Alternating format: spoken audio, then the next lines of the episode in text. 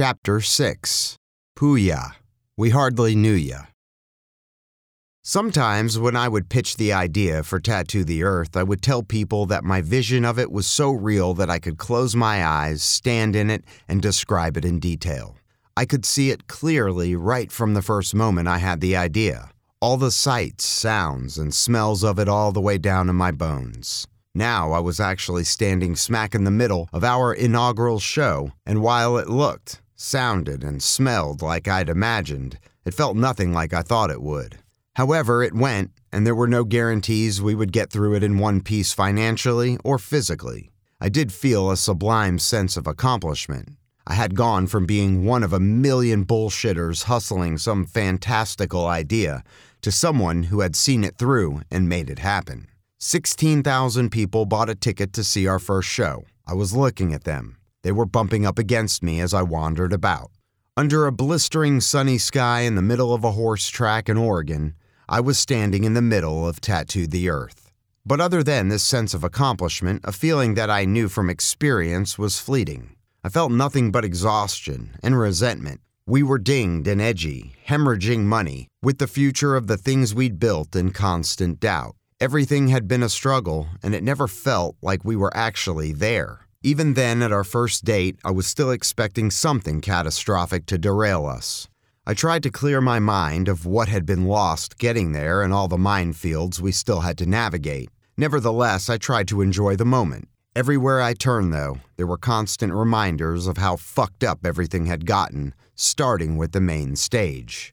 Booth had taken the logo that I'd drawn in my basement and designed gothic heavy metal version with red swatches and sharp edges to hang over the stage. I'd approved the designs when he showed them to me, and I thought it was cool that we'd have this imposing logo dominate the stage. But Booth got the measurements wrong, and what was supposed to tower over the stage actually looked like a postage stamp at the top of a legal sized envelope. You could barely see it from the back of the field. Booth also messed up the two giant scrims with Maori heads that covered the speaker side fills. The design, which again made sense on paper, was actually fine gray print on a black background, and you could barely see it. There were a few times during the day when the sun hit it just right that you could sort of see it, but mostly it looked like two black scrims with illegible faint gray sketching on them. I forgave Booth for all of it. I'd made plenty of mistakes that had cost us in the lead up, but that was the price of creating something new. You had to be willing to risk big and screw up and accept the mistake in order to keep the thing moving. I let it all go as best as I could. But Booth couldn't get over it, and he couldn't stop beating himself up, and that was pissing me off. One thing Booth had gotten right were the tents for the festival village. He'd taken the 20 army tents we bought, done his magic, and made them look like they'd survived the apocalypse. And this time he also managed to incorporate the flame retardant. In addition to the tattoo artists who were traveling with us, the tent village was inhabited by local guest tattoo artists, piercers, henna artists, body painters, record companies and sponsors, and assorted clothing and swag vendors. It looked great when it was all set up, and it was a magic moment when I wound my way through the tents and saw all the kids milling around and heard the sound of the tattoo machines buzzing. The village, actually the whole setup in Portland, was ideal. Down the field from the main stage was a smaller second stage, and the village sat between them. Our tour manager, Ronnie Hausfeld, aka Mr. Sunshine, was drowning just handling the music piece of the show. And since my role on the tour was undefined, I planned to introduce some bands, do interviews, and play good or bad cop when needed. I volunteered to manage the vendors on the road. Before the tour, we arranged for a group of vendors to travel with us, but some others showed up unexpectedly and joined us for the duration. With all the deals we'd struck with various vendors and new vendors showing up at each show, it was a real trick collecting the money every night. You've got some carny in you, Scott, Zukowski said that first night when I showed him the wad of cash I'd collected. The village was one of the few things that was working, though not without complications. I'd hired a body painter out of Pahrump, Nevada, named Precious Slut. Slut ran a tattoo and body painting shop and had done body painting on previous tours. He had a strong portfolio and references. I met Slut for the first time before we opened the doors, and he seemed competent and enthusiastic. His tent looked professional, and he was busy as soon as we let people onto the grounds. But as the venue was filling up, I got a call over the radio to come to Slut's tent. There was a huge crowd in front as well as a couple of cops. The cop in charge told me to go into the tent and that we would talk after I saw what was happening in there. In the tent, I found six women, most of them underage in various stages of undress, getting their bodies painted. I think I laughed at first and then felt like I was going to pass out. Slut was nowhere to be found, so I went over to the cops to gauge the depth of the shit we were in. Seems that Slut had auctioned the painting of the young woman to the highest bidder, and after Slut painted them, he would parade them on the table topless or naked while guys crowded around to give them tips. Slut had, in other words, created a little strip club, and the Portland police were having none of it.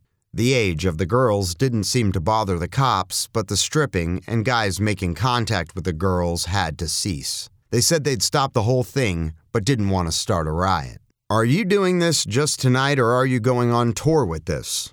One of the cops asked after I thanked him for being so cool. I told them the cities we were playing and they chuckled and shook their heads as they wished me luck. Zukowski thought it was hilarious. We were both open eyed about how unruly the tour was likely to get, but for this first night, we put that behind us and tried to stay focused on just getting through Portland. He also had some good practical advice, like that he and I should try to always be at different ends of the field. That way, if I didn't want to deal with someone, I could tell them they'd have to see Zukowski, and he could refer someone he didn't want to deal with to me, and that way we could ping pong people all night. Zukowski also said that we finally had the upper hand with the bands now that we were on the road, and that proved true at the first show. We'd been at the mercy of agents and managers, but now it was a new ballgame. Steve Richards showed up, and it was heartbreaking to see him in a wheelchair suffering from what seemed like stroke symptoms, but he was still Steve inside. The band surrounded him, and their affection for him was palpable. I hugged and kissed him and Clown and thanked him for sticking with us.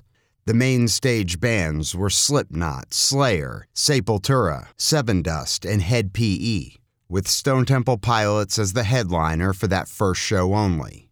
The Portland show was presented by the local rock station, and they had booked Stone Temple Pilots to headline their festival, and bought our show to go with it, which saved them having to book all the bands themselves. We'd booked a dozen bands for the second stage to travel with us, all up and coming new bands like Cold, Hatebreed, Downset, Full Devil Jacket, and Systematic, and it would prove to be a constant challenge to get every band on and off before curfew. Sometimes the bands on the main and second stage would overlap, and though it sucked, it was usually unavoidable because everyone had to play. We were paying top dollar for the main stage bands, but almost all of the bands on the second stage had their slots paid for by their record company. So the second stage was key for us financially. We'd booked Nashville Pussy to headline the second stage. They were the only band we were paying, and they were the only band giving us grief about the scheduling. That first night, there was no way to schedule their set without it overlapping with Slayers, and their manager was telling us they wouldn't play if we didn't fix it. We told them to deal with it for the night and that we'd fix it on the remaining dates. But it quickly became contentious, and I could see Zukowski starting to lose patience. I think what we have devolved into here is a circular discussion, the manager said to us condescendingly, like a haughty professor, and I see no way to resolve this for my band.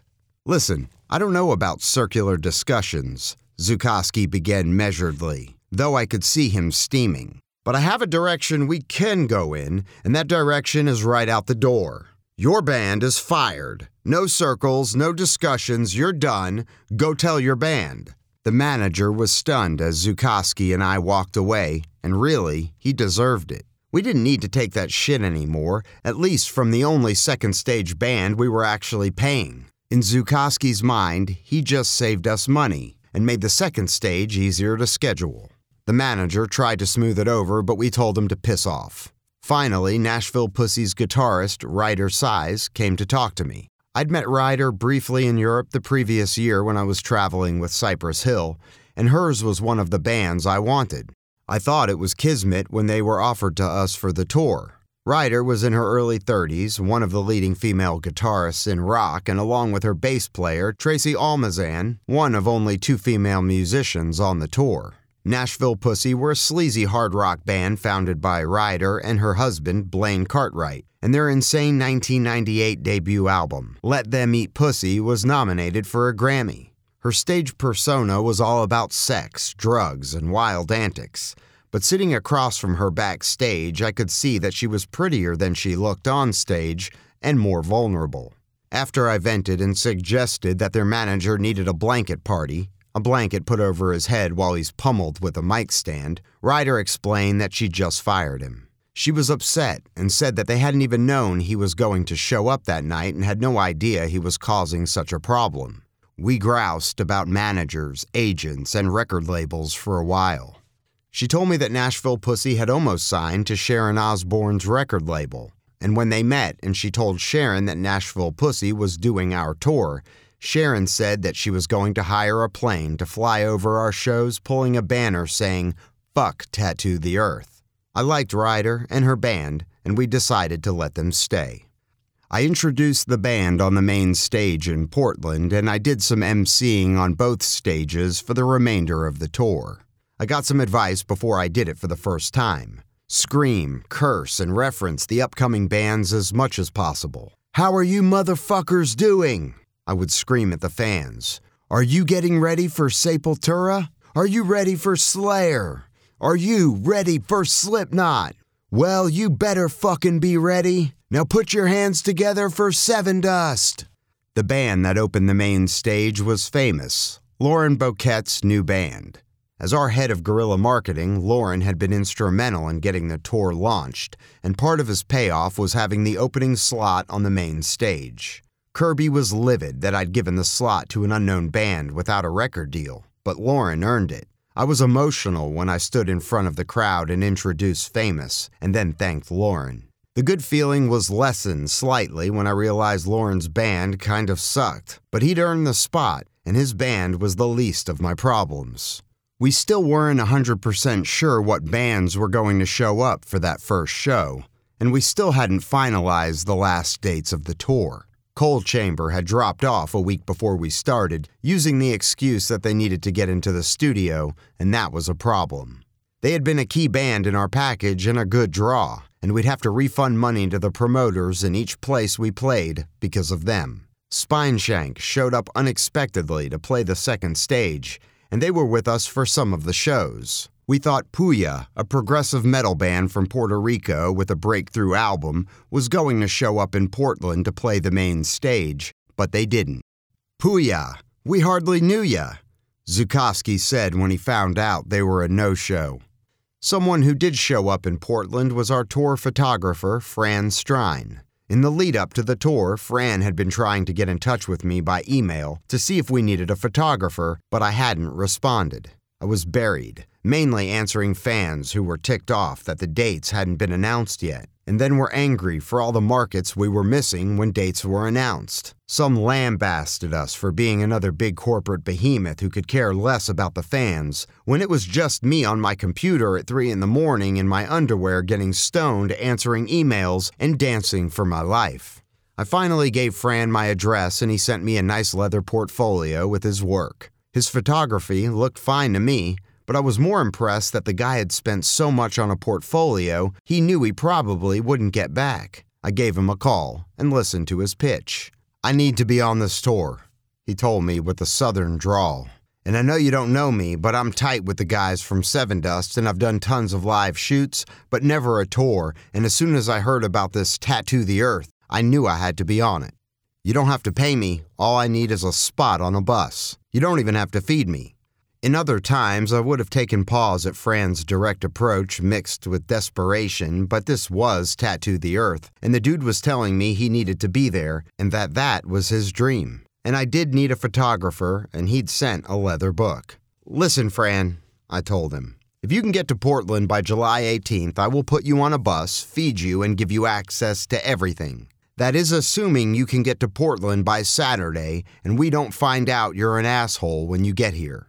Fran left his job working for a company that made frozen ice cream machines and bought a one way Greyhound bus ticket from Atlanta to Portland. It took four days and he got to Portland just in time to join us. I had a good feeling about him immediately. put him on a crew bus, and gave him an all access backstage pass, the holy grail of concert passes. I tried to listen to as many of the bands as possible that first night, but most of it wasn't my thing.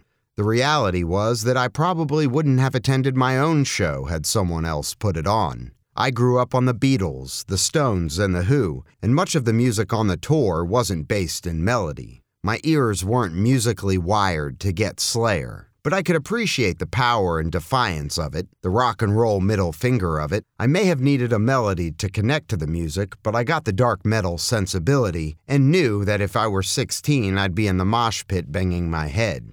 I felt a connection with the kids at our shows, and they responded when I emceed. I was the head counselor at the most fucked up summer camp ever. Sean and I couldn't stop asking each other, Can you believe this? I mean, we couldn't believe it. You did this, bro, he told me. I never had any doubt. We did this, Sean, and I was racked with doubts. Sean had been so instrumental in making it happen and always put the show first. He'd brought in Paul Booth, which took some balls. Booth was an artist of greater stature than he, and most guys would have surrounded themselves with lower tier guys to protect themselves, but not Sean.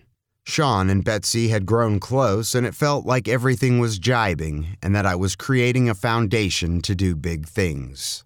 I became overcome with emotion, thinking about the people who'd helped us get there, like Naomi Fabricant, who quit Jack Utsick and came on the tour as our press liaison and tour manager for the tattoo artists. She was in New Jersey doing the advance work for Giant Stadium, but I called a few times to ask, Can you believe this? I never doubted it, she replied. The crowd was going insane by the time Slipknot got ready to take the stage. I could see them as they left their trailer and headed toward me, toward the stage, the future coming closer into focus. I high fived Clown and followed the band up to the stage. For an intro, Slipknot had a giant scrim with a pentacle designed that hung in front, blocking the stage while the country song Get Behind Me, Satan played. Get behind me, Satan. Get behind me, Satan. Get behind me, Satan, and push. I'm real darn mad, and that's just too bad. Come on, Satan, and push. The song distorted as it went on until it was replaced with rapid drumming and total distortion. It built to a climax until the scrim fell. The crowd exploded, and there was fucking Slipknot. The crowd was on the dirt infield, so there was a dust haze over everything mixed with smoke. During one song, Corey Taylor, Slipknot's frontman, got the entire crowd to kneel down with instructions to jump as high as they could when he gave the cue. When the crowd finally jumped up, it was like an implosion, punctuated by a giant mushroom cloud of dirt from the racetrack. It almost knocked me over, the power of it, and my part in making it happen. I thought of Robert Oppenheimer, and how those guys in Los Alamos probably felt the same way. I got chills and started shaking. I fell to my knees and started sobbing uncontrollably. I stayed on my knees and sobbed until I felt a hand on my shoulder and looked up to see Zukowski next to me. Enjoy this, Scott, he said, his hands squeezing my shoulder. It'll never feel this way again.